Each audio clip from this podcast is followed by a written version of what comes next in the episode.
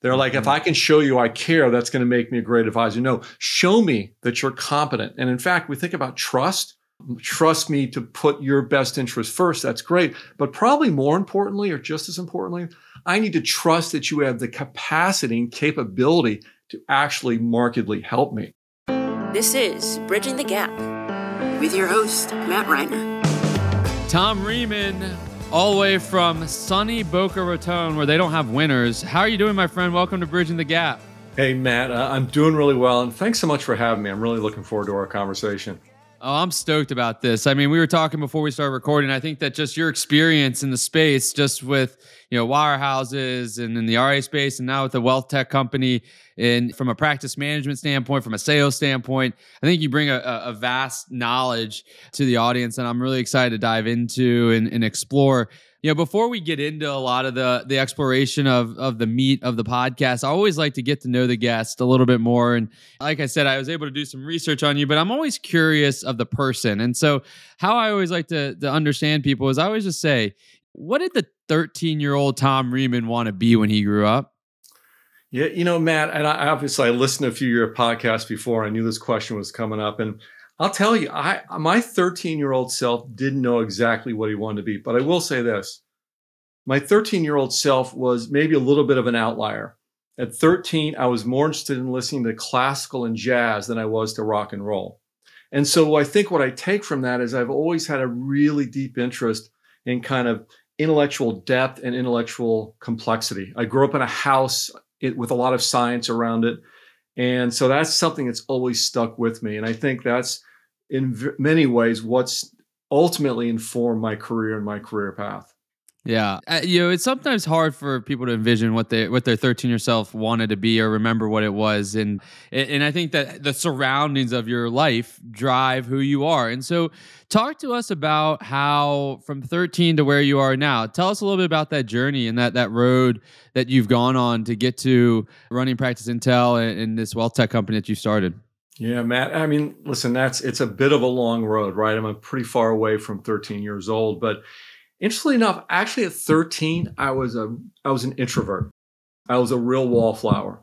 And again, you know, around my my father was a physician. We had books in the house around quantum theory and all sorts of interesting things. So I was really loved to read and just kind of steeped into wanting to know how and why things work the way they did. And then as I got a little older, went to college, and I took a little bit of a circuitous path through college, but I kind of emerged, went from an introvert to very much an extrovert, ended up getting a undergraduate degree in marketing, ended up going into a few sales roles. Um, and then about five, six, seven years into that, I found myself utterly bored, right? Just completely and utterly bored with the process of selling. And by the way, part of that was being an advisor. And I say an advisor, and that's of course that's a misnomer. All I was was a variable universal life salesperson for an insurance broker dealer. But I woke up one day and I just like, I am so bored. And so I ended up going back to graduate school. And that graduate experience really transformed, was transformative in my life. I ended up getting a master's in organizational learning. And it was steeped in first Austrian economics. So the whole idea that the key to really successful organizations, economies, and societies was to link disparate knowledge. But it also was grounded in, and I'm going to throw out a couple of really big words here epistemology, which is the science of knowledge, and hermeneutics, which is the science of interpretation. Now, you take those two disciplines, that is advice. Science of knowledge, how do you know? How do you transfer knowledge? How do you extract knowledge? Right? It's the very crux of what advice is. And that fundamentally transformed my career and the way I see the world. Came out of graduate school and actually ended up with a training firm. And I, if anybody in your audience was ever a wholesaler, they're going to know this firm. It was called the Fusion Group. And they have trained thousands and thousands of wholesalers for all the firms. And I did that for about four years. Great experience of learning how to drive change in very high ego, hard to change people. And I got a really wide swath experience uh, across the industry. And I came out of that recognizing that the entire industry was saying the exact same thing. And we were incredibly product centric. And it made me think, and this I had this aha, and this is now some almost 25 years ago. This aha that there must be a better way, that there are there's such a thing as a true advisor, The vast majority of the industry is not executing on that. So, how can we transform the industry? And that's really what was the bug in the seed that got planted. And I poked at and I pushed at and I prodded out through my own firm through four years as part of the learning and development group at JP Morgan, part of the JP Morgan Asset Management. I was a wholesaler for eight years, head of practice management for another asset manager. And then all that culminated some three, four years ago, pushing, pushing, pushing, landing at JD Power. Now all of a sudden I had this framework of there's there's a continuum of, of advice. And if we think about advice from the standpoint of there's some great advisors out there, and we all know that there's a handful of advisors we would all work with. If we think of all the advisors in the world, there's a large swath of advisors that are well intentioned, hardworking, right? They do yeoman's work. And there's a bunch of advisors we'd probably run away really quickly. Like we know that experientially, and I was able to model it through consumer data at JD Power, published it extensively, and that really was the springboard for Practice Intel.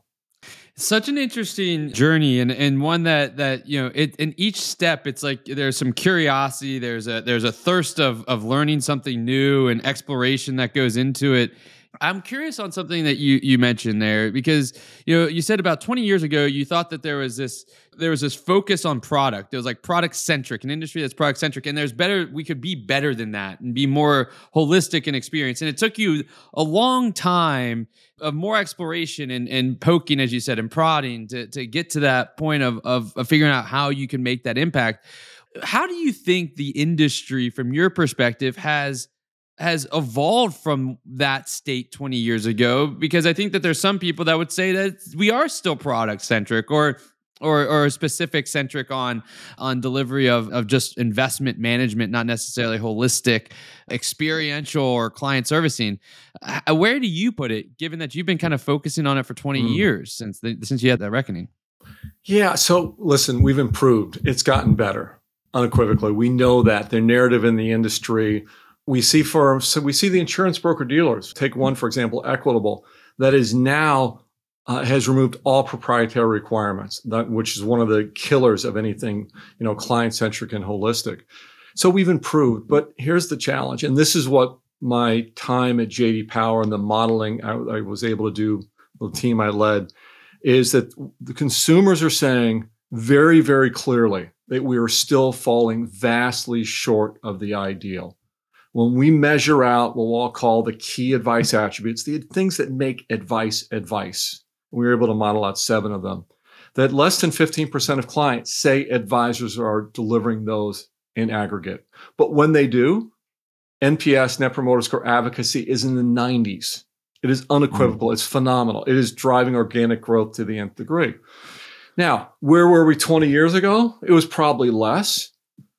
But I think one of the challenges, Matt, and I was talking to I was talking to Steve Sanduski about this, is there's not enough people in our industry necessarily that are willing to really state the truth. You know, the old emperor has no clothes statement, right? Everything's good, 97% retention rate, we're all good. It's like, no, we aren't. And anybody in the industry that knows knows advisors and really knows the experience that's being delivered. Listen, well-intentioned people, we have great advisors out there, but we still fall vastly short of the full promise of what advice can deliver. You bring up a few points, and I, I want to touch on uh, on a lot of them there.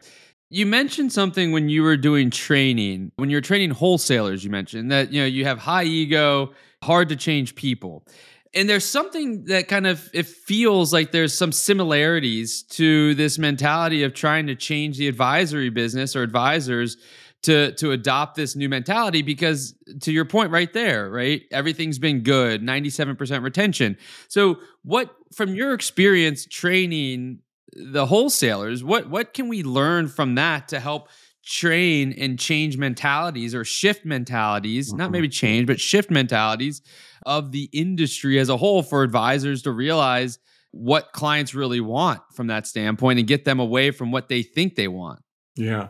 So I like to look to organizational science. There's such great research and thinking that comes out of organizational science. And by the way, you notice that I'm referencing things outside of our industry. And I think that's important because what we're doing inside of our industry, you know, the old phrase is we are where we are today because of everything we've done up to today. So if we're going to expect to truly be transformative, it makes sense to definitely look into other other industries. So two things. One, we've got to provide what's what we call that is an irrefutable moment of truth. So that's the beauty of consumer data. So the narrative that I'm sharing now about the dearth of really great advisors and the you know the fact is the majority of advisors are still operating as a sales profession. That's the same aha i had 25 years ago. But now i can show vast consumer research where consumers are saying that very thing. So when you have an irrefutable hard data that provides that irrefutable moment of truth number 1 and then number 2 what are the consequences of that? So you know we talk about the fact when you think about uh, we measure something called the Relationship Quality Index.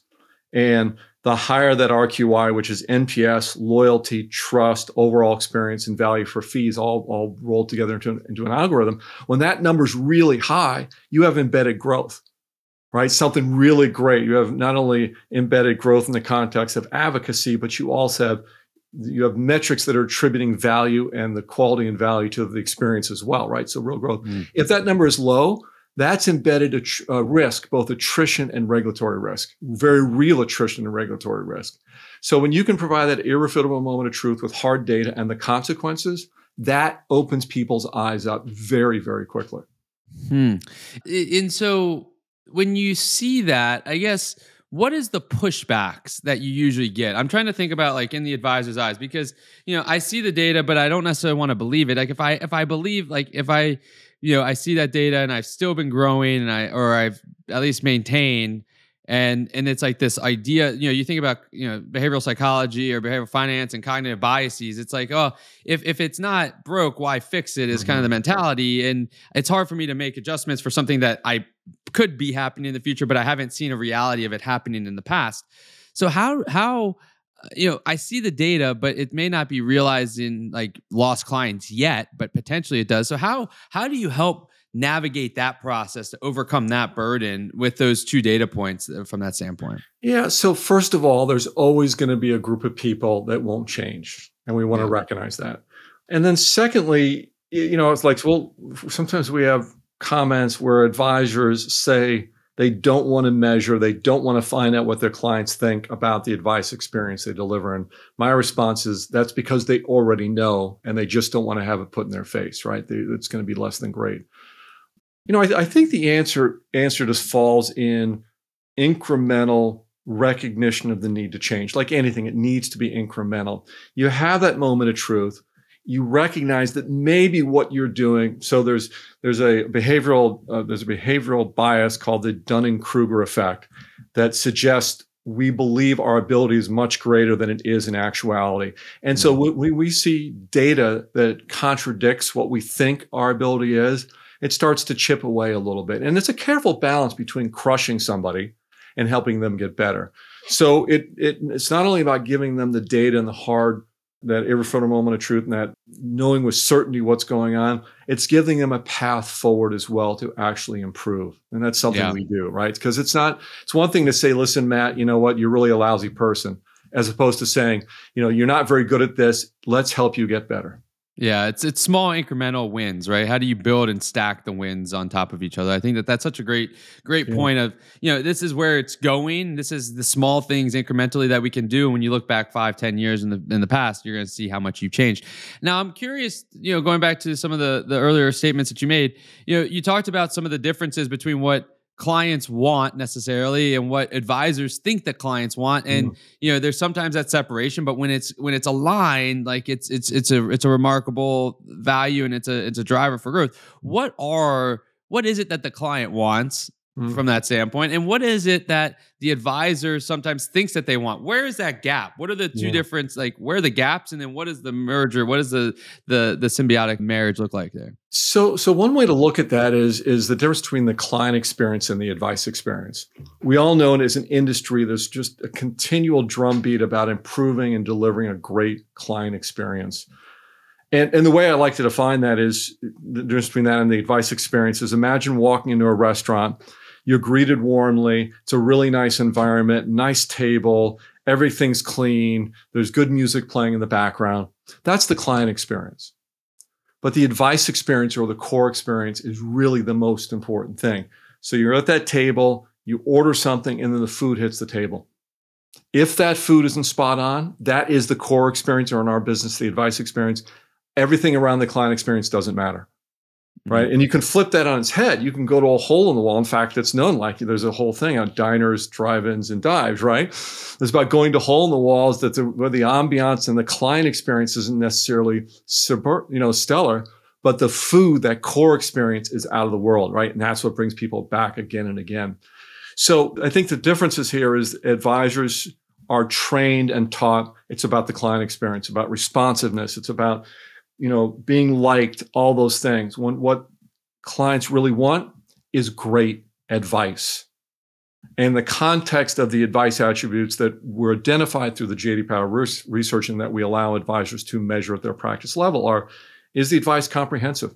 And not comprehensive from our standpoint as an industry, but from the client standpoint. And that's going to vary depending on where and who the adv- client is.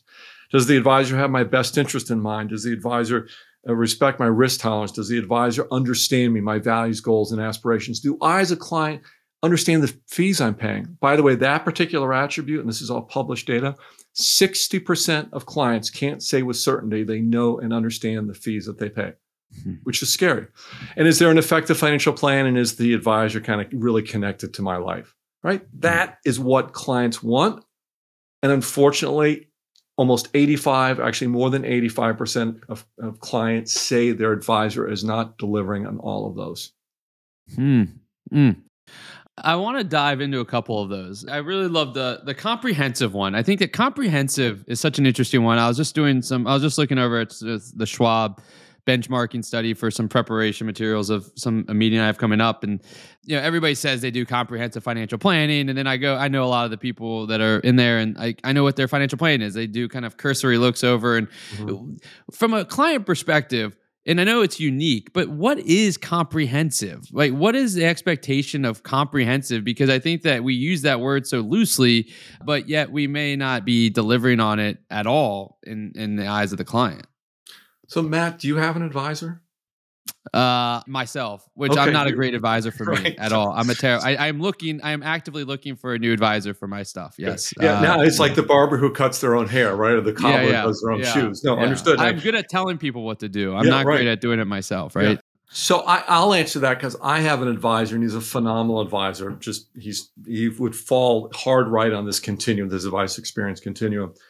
So listen, comprehensive again. It goes back to helping people make really good financial decisions that align with their values, goals, and aspirations. So there, I, you know, I've never actually said it. I, I, use that phrase because I think that's the definition of advice for us as an industry, helping people make good decisions. And by the way, that's that's differentiated from selling, which is simply uh, getting people to act on your recommendations. Very distinct difference in process. But it's helping people make those decisions around those things they value and they aspire to, right? So it's going to be a bunch of things. If, you know, if you don't budget, it's not comprehensive. Of course, you're going to do retirement planning. If there's kids, you're going to do college planning. If there's, you know, if there's going to be some semblance of estate planning, at least wills, right? Maybe some legacy planning. But it's ultimately providing that framework to allow clients to navigate from where they are now to a vast, vast uncertainty of the future and to be able to make decisions as they navigate forward effectively. You know, it's it's interesting because when I think of framework, right? When I think of framework, I think about a it, it's not necessarily the tactical this is what we need to go do. We need to do a Roth conversion. We need mm-hmm. to set up an estate plan, etc. It's more of setting up a, a a mental model almost to where the client knows how to make decisions on their own mm. based off of an understanding of where they're going, right? And it's a matter of giving the tools to enable and empower as opposed to maybe confuse and, and not and I think we judge comprehensive based on hey i gave you this full tactical mm-hmm. list of all this information but break it down to me so i know a simple mental model that i can act on when i'm deciding whether i want to buy this car or not Uh-huh. or how I should think about investing my bonus, etc. From that standpoint, to based on the framework, is that a fair analysis? It is, and you actually just hit the nail on the head. So I, I said earlier, there's a difference between or the, you know, there's the sales profession and the advice profession. And the goal, our mission, our vision is to advance the advice profession so more people can realize the full potential of financial advice, which, by the way, can have a profound impact on not just the client, their family, their extended family, the community. I mean, there's a tremendous ripple effect to great financial advice. James Lee is president of the FPA board of directors, and we're fortunate to have him on our advisory board, refers to financial advice as the fourth great profession right? Great professions, engineering, the original ones were engineering, medicine, and, and law, basically allowed society to prosper, right? This is really big. So when you sell, think about it. Selling is no matter whether you're you're a true salesman, like an expert salesman, like just here's what I got, let me pitch it to you, or you're even using the physician model, which may sound more consultative and more in depth and more client centric, but it's still me asking you questions, taking that information, coming back with a prescription, and you deciding amongst those options. That's selling. And we talk about this actually very distinctly in our advisor development content because if we're going to move people right on this continuum, help them deliver a better advice experience, drive more organic growth, we got to help them not only know where they are, but actually execute on what is fundamentally a different process. Mm. So, advice, and we I mentioned before, outside industry, organizational science is the home of process consulting. It's 50 years in making, academic, practical application, vetted to the nth degree. And that is the perfect model for the advice process, which is simply a collaborative, co creative process. So you and I, you're the client, I'm the advisor. My job is to help you understand everything I know about advice, financial planning, etc. Your job as the client to help me understand everything about you, your values, goals, aspirations. I'll never know everything about you. You'll never know as much as I do about me, but you navigate forward. So when you come point to a decision point, you, the client, is going, I get it. I see the options, I see the ramifications. I still don't understand that. Tell me a little more about that. Like, what would you do? But ultimately, when I make a decision, I know why I'm making the decision. And when you make a decision with that kind of certainty and understanding, those decisions stick and hmm they stick hard, right? Yeah. That is the advice profession. Yeah. In a nutshell. It's super interesting. I think that there's there's something, you know, we grew up in a profession of just being salesmen and women, and now we're moving to being a little bit more you know, touchy feely softer, right? There's a softer side of it. And it doesn't feel comfortable for a lot of the people that start that that really kind of pioneered the the growth, especially of the RIA segment. And you think about how the broker dealer world got involved back, you know, even in the 1920s, et cetera. It was a sales profession. We were we were mm-hmm. sloshing, you know, the new IPOs and the new stocks to buy, et cetera. You mentioned another aspect inside of that seven, which was connected to life. Connected to life that's an interesting one. Mm. I'm curious, what does that mean in the mm. eyes of the client, and how does it look when it's done really well? Mm. So I'll, and by the way, I, I got to go back and say something. We're still a sales profession. And even if we're more touchy feely, we're just touchy feely salespeople, right? I mean, so that there's a Fair distinct enough. process difference. And also, the, the goal of selling is to get people to act on our recommendations. So no matter how physician client, no matter how consultative you are, if that's where you end up, you're still selling. Fair Whereas advice is helping people make good decisions. So that is the crux, Matt. If we're gonna like we talked earlier before we even started rolling here about advancing the advice profession, we help the advice. The great thing about it is it's process oriented, right? So it's not like you know you got to you have to nuance it and you got to figure out how to be really artful. I always argue that I said this at a Tiburon conference early last year that to do really well, to be really good at selling, you got to be artful, you got to be talented. To be really good at the advice process, you just have to execute the process. Right? The process is it, which is so cool. So, okay. Now, connected, this whole idea of connected to life. So there's two ways to look at this. We can look at it from the what we actually measure and then what I consider the absolute sort of colloquial definition of which is where I'll start. And that is when your advisor is first call after family. Something happens, some big decision needs to be made, something occurs.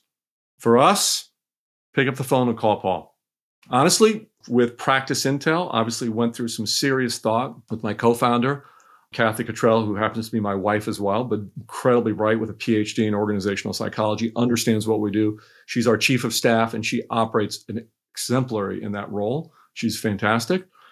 We work as we we're working through the dynamics of it. One of the first calls was to Paul. Hey, this is what we're thinking. What are the risks? And he not only he not only helped us sort of align with what can you risk, but he had a lot of experience in 2008. So he was a CPA they're not called that in Canada, but a CPA in Canada, left that career. He was building condos in Miami in 2008. Boom, big real estate bust, right? And so he experienced working with partners. He gave me some invaluable advice in how I set up my partnership agreements and things like that. So, anyway, so first call after family. The way we measure it is three ways. There's three questions we ask. One, what kind of frequency do you have? How often do you communicate? And if it's two or less, like you don't get that, you don't get that check mark next to connected to life. There's got to be some level of frequency of communication. Secondly, are you satisfied with that level of communication?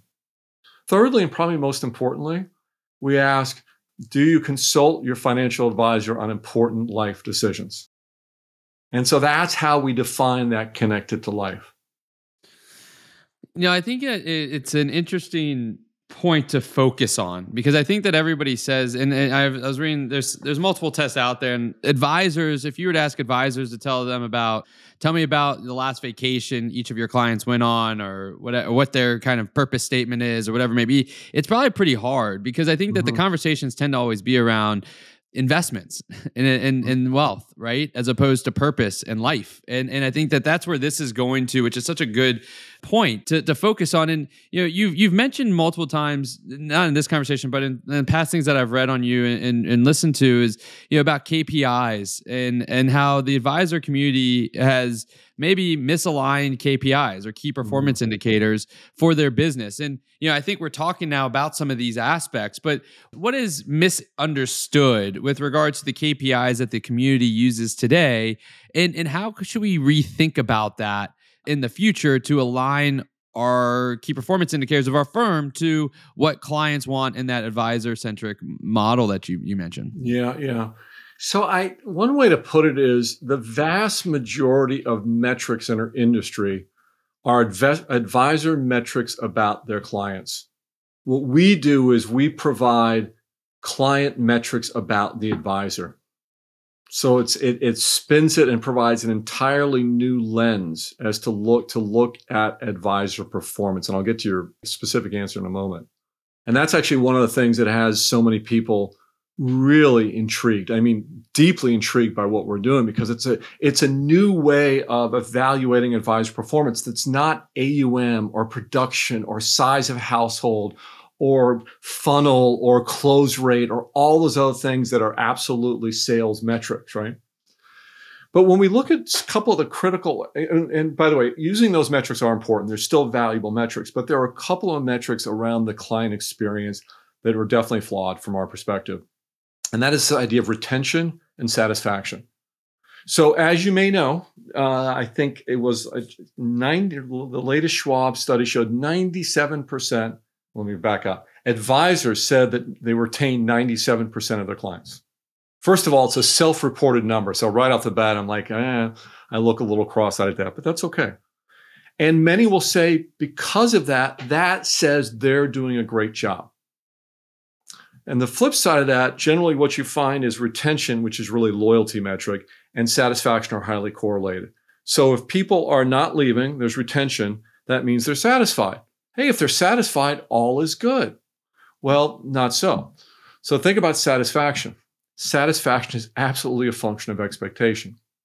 So, um, do you like to eat, Matt? You big eater? I, I do. Yes. Yeah. Ditto. Yeah. Ditto. By the way. Yeah. So imagine someone who happens to like a particular Italian chain restaurant, really satisfied, really likes it, loves the lasagna, whatever. And they're like, wow, this is the best. And then you go up to Boston and you take them to the North End. And then you take them into a real Italian restaurant and they're like, oh, that's what it's supposed to be like. All of a sudden, the satisfaction, expectations go through the roof, satisfaction with the previous experience degrades or evaporates almost instantly, right? And I'd suggest that's where we are with our industry is a lot of consumers don't know what great advice looks like this co-creative collaborative process right mm. they think an investment or financial planning consultative salesperson is what it's supposed to be but the moment they see that new experience whether it's instant you know very instantaneous or whether it's just slowly over time you're going to see a tremendous amount of attrition so the way i frame it is 97% retention rate could be great could could be saying they have a phenomenal value proposition, compelling, differentiated, or it may be masking significant attrition risk. Which is it? Mm. Uh, if I ask an advisor, so which is it? How do you know what your advisors think about what you do? Like, I bet you do a good job, but how do you know with certainty? And guess what? Almost none of them actually know with certainty. Mm. And so I want to go back to something we talked about a little bit earlier because I think you're you're you're onto something here, and yeah, I think that it's hard. It's it's everybody's like, well, I just I just see the numbers, and and that's why. And and I I I think there's two aspects of this that I see as I as I listen to this, and and, and I think that they're both interesting in, in nature. Is um, one is that you know you mentioned clients don't quite know what's on the other side. They don't quite know what that expectation is, right? They don't know what that Italian in the North End is like because they never experienced it. Mm-hmm. And so the, the, there's there's this like you know that needs to happen. And so in some advisors' minds, they say, well, that I mean that's gonna be so long. Like how like they just this if we're providing them, then that's what they need. So we're meeting their expectation. So they would have to leave and they would have to have some reason to leave. The mm-hmm. the second point is is that I want to go back to something we talked about earlier, which is about training. And you have you've had all these programs about training. And so I'm curious uh, on that one point on clients like what's going to be that impetus moment i think that that's always been the challenge as well when i was selling technology and wealth management is that there was no need to change there was mm-hmm. no like because like the business is great i can stay where i am today and this is what's beautiful about our industry is one of the industries where we can grow without doing anything right we just stay you know stay committed to the markets and in over 10 years our revenues of our firm will grow organically without adding a new client as long as we just keep clients. So we have this one thing that like that has to move to change people. So I want to have that question answered. And then the second question is is that how do we best train advisors to shift this mentality if we don't have that impetus moment, if we don't yeah. have that day of reckoning that's just going to come and like disrupt everybody at that point. Right. Well, so, and it comes back to the irrefutable moment of truth, right? But you hit another really critical point, and that is organic growth. So, right over 10 years, market the market growth will increase their revenues, even if they don't add new clients. But we've also seen chinks in that armor. We, we see as organic growth really declines to flat to non-existent with with both distribution outflows, with challenging market environments. It creates a pretty daunting future view about growth if you're not growing organically. And I will say that advocacy is at the core of growing organically. So when you think going back to that retention number of 97%, and I said, you know, satisfaction, function of expectations, they may attrit. But the other way to, to juxtapose that is to say you have 97% retention rate and flat organic growth. So you have people who are not leaving, but they're not referring. What does that say about your value proposition? Right. Mm-hmm. So Ron Carson, I love this quote. I heard him say this earlier last year. Organic growth is the truth. Organic growth is a reflection of your value prop. If you have no organic growth, means the marketplace is saying you're not very compelling, you're not very differentiated. So I think this leads then to like, how do we get people off the dime on this? Organic growth is important. And listen, there's a if you are someone who's making three, four, five hundred thousand bucks a year. You're in the last five, ten years of your career. You play golf two days a week. Fine, got it. But we have a really large swath of advisors that do want to grow, and we've got to backfill as well with these younger advisors. So we have the you know the the data and the the attributes that we measure are the key drivers of organic growth. So we can prove we, we like to say we've cracked the code to organic growth. So there's an impetus right there. Do you want to systematically drive organic growth? I heard someone say recently, you need to have an intentional growth mindset. And I thought to myself, yeah, but what does that mean? Like, okay, I got to market, I got to promote, I got to ask for referrals. Instead, you need to have an intentional value mindset. How are you improving your value to where that advocacy is going up, where you're delivering a you know more valuable, and higher quality experience. Now, again, the beauty of what we're doing. This is stuff that never could be measured. We can measure that now. And when you can measure it, you can say, Matt, you may think you're doing it, but guess what? Your clients are saying you're not. Mm-hmm. So do you want to do something about it? All right. mm-hmm. So that that's the first part. The training question was the second part, right? yeah. Yeah, very good. I, yeah, I, like to load up my questions because I, yeah, no, if I don't, okay. I forget them. So I have yeah. to put them on air. Matt, I know we only do this for about an hour. Fair to say we could probably talk for like three hours on all this stuff, Easy right? enough. Yes, um, for sure. So this is where this is where process comes in. I, I I mentioned wasn't in our conversation, but I was so I was an athlete. You know, once an athlete, always an athlete, right? But I was an athlete in my younger days in terms of competitive sports, and process is really key to performance. You can control process, you can impact performance, and you can affect outcomes, but it's process that is actually the only thing you control that then leads down that line. So, what we do is we provide process oriented training, development. So, it's not just like, come on, Matt, be your best self. Have the mindset of a, you know, a great advisor and you're going to be that. I was of age in the 80s, positive mental attitude. And it was like, you know, just believe it and think it and you'll be it. Don't get me wrong. Um, the right mindset is critical. And that's where that, you know, kind of proof for advice, the case for advice is so critical. But otherwise, you need distinct, step by step, repeatable, scalable process for you and the other 100,000 that want to change.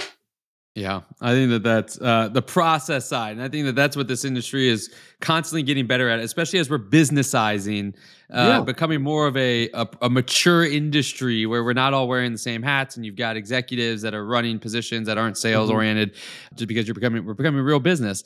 I, I, have two more questions before I close out my final two questions that I want to get to, and I'm just curious. I, this is just me, like I, I just being a, a curiosity lover is have you seen in the data that when you survey clients, is there any correlation between lower lower satisfaction ratings?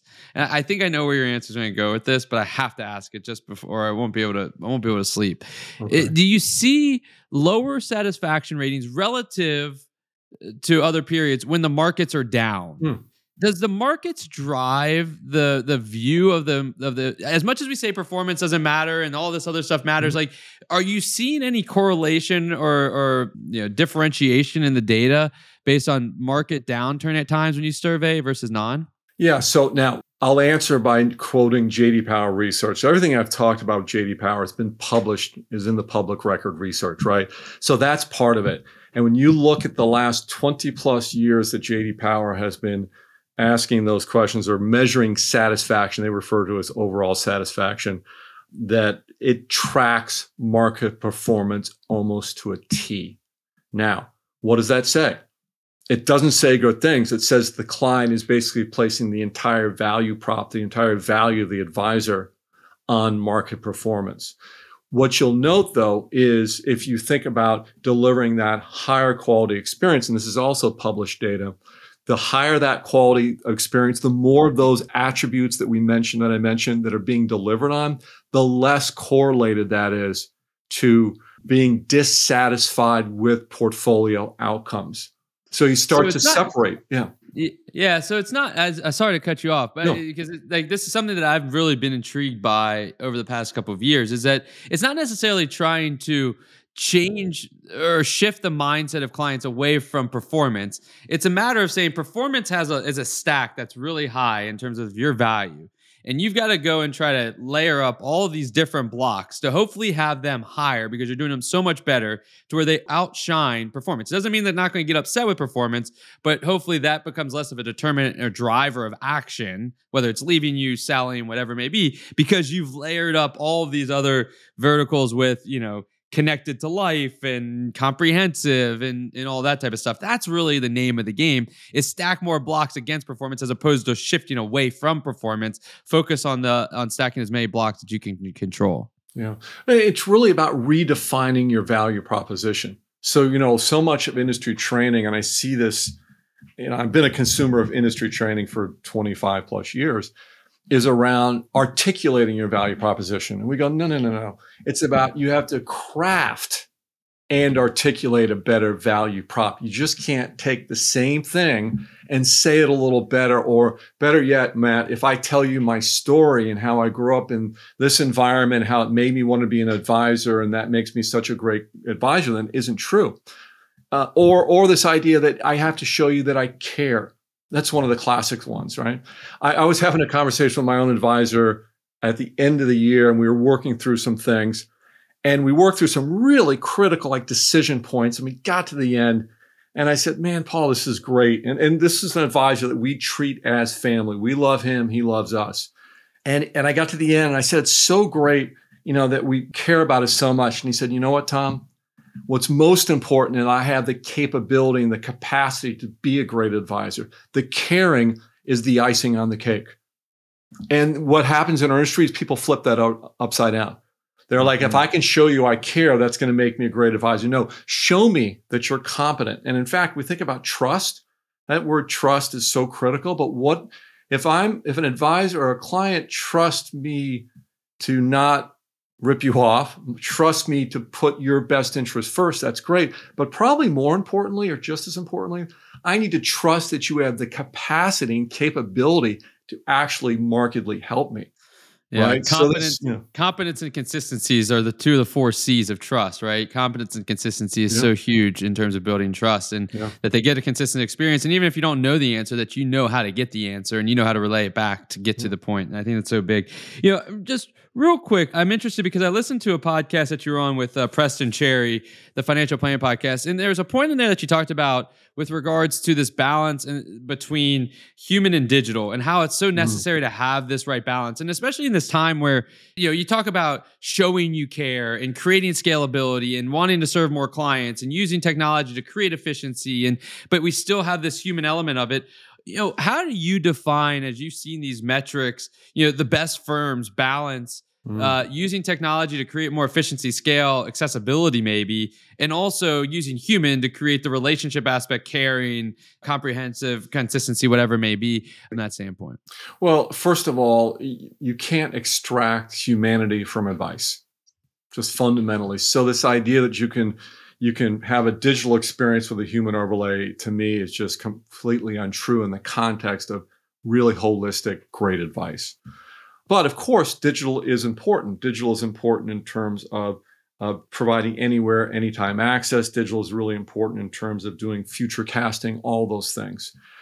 So, I, listen, I think the reality is if you're going to deliver on a more valuable advice experience, a compelling and differentiated value proposition, which should be highly valued, right? So there's there's revenue related to that. There's a cap to how much you can actually deliver that. Where digital comes in, the key thing to think about in digital, and this is against data that's been was published during my time at JD Power, is out there on the public record, talks about how what you know to what extent do people want digital from boomers all the way down to Gen Z for whether it's advice, whether it's planning, or whether it's service. And the key message is with all generations, there's no generation that wants just one or the other. Boomers lean more human, but they still want digital younger generations lean more digital, but they absolutely still want human. And I think we see that that play out. So, and and there's two parts to this. Remember, there's the advice experience, and then there's the client experience. So, how much can you scale the client experience? And that's usually where technology technology stacks are. How can we create a better client experience, more efficient, more scalable? The advice experience is, is you're in the kitchen. Okay, you're making that phenomenal Italian meal. Can you systematize that and become Burger King? Probably not. There's going to be a mm-hmm. limit to what you can do. Yeah. Such great advice, Tom. You're you're spot on. I mean, we could talk for hours here, but I, I want to be cognizant of your time and the listeners' time, and I'm super grateful of this conversation. It's been really, really eye opening. Before I let you go, I want to ask two questions, and then uh, like you, I have a thirst of, I mean, I'm just a constant curiosity, a lifelong learner. I like to have these conversations because I like to learn from people that are much smarter than me. And another way I like to learn is through books. And so I always like to ask people, what's one of those books out there that you think everybody should read if they haven't, or reread if you've already read it?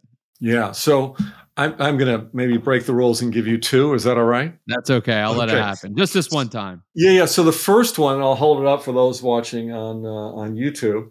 It's called Helping how to offer offer, give, and receive help. And it's actually mm-hmm. written by an MIT professor named Edgar Schein. He is the father of modern organizational science. It is process consulting defined in a very user friendly perspective. It gives the advice process, it gives a great overview and depth into the advice process and how to be executed in the advice profession versus just the sales profession. Highly recommended. Behind me in my shelf, you'll see I got a bunch of his very academic books as well.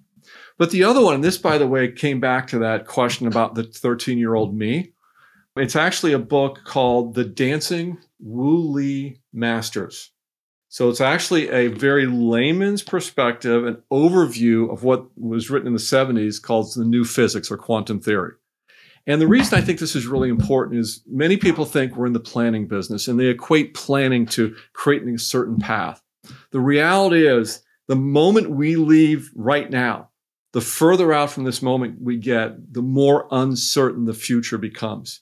And planning is not about planning for certainties, but it, instead it's about planning for contingencies and continuing to navigate a very uncertain path and very dynamic path forward. And this speaks to the actual science behind this. It's a really great book. And I pulled it, I'm going to reread it again. It's been quite a while. So those are the two books. I love both of those. I may go on Amazon right now. I mean, I, I buy 95% of all the books mm. if I don't mm. already have them. And so that helping in that Wu Li one is, uh, I, the science one is uh, certainly interesting.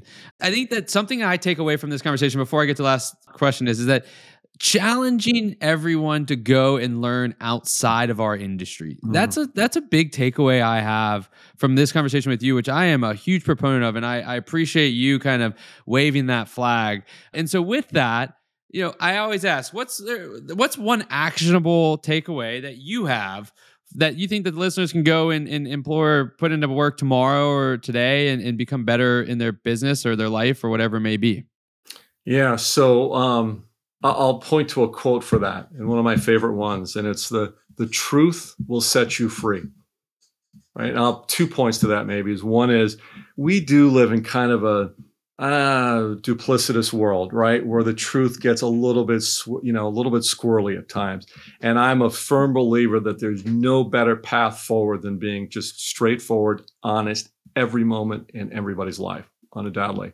And secondly, it comes to knowing the truth about what your clients actually think about you as an advisor. If you don't know with certainty, then it's purely a guess. And it's better to find out that way than to, than to find out by an ACAT. So yeah. yeah. And and the, the last one, because I, I had two ready, right? Sorry, is anybody that says you can't do it, that generally means double down. Yep. I love it. Tom Rieman, this has been a really pleasure. I'm super honored to have met you through this conversation. I've learned a lot from you, and I'm the conversion from an introvert to an extrovert is seen here. And you're doing a great job of speaking for this industry, and I appreciate that. And I know there's a lot of people that are going to want to continue to follow you and, and get in touch and learn more about what you're doing at Practice Intel. So, what's the best way for people to continue to follow you and to get in touch with you? No, absolutely. I mean, one, they can get in touch with me just directly. It's tom at pracintel.com. So P R A C intel.com.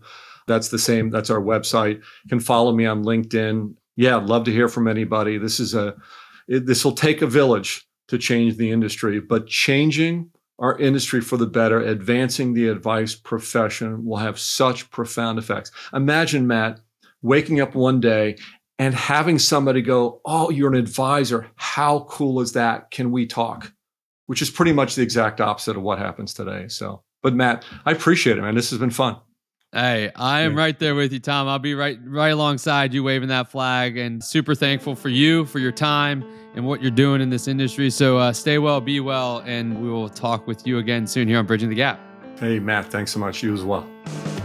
Thanks for tuning in to this week's episode of Bridging the Gap. Don't forget to give us a rating and let us know what you think.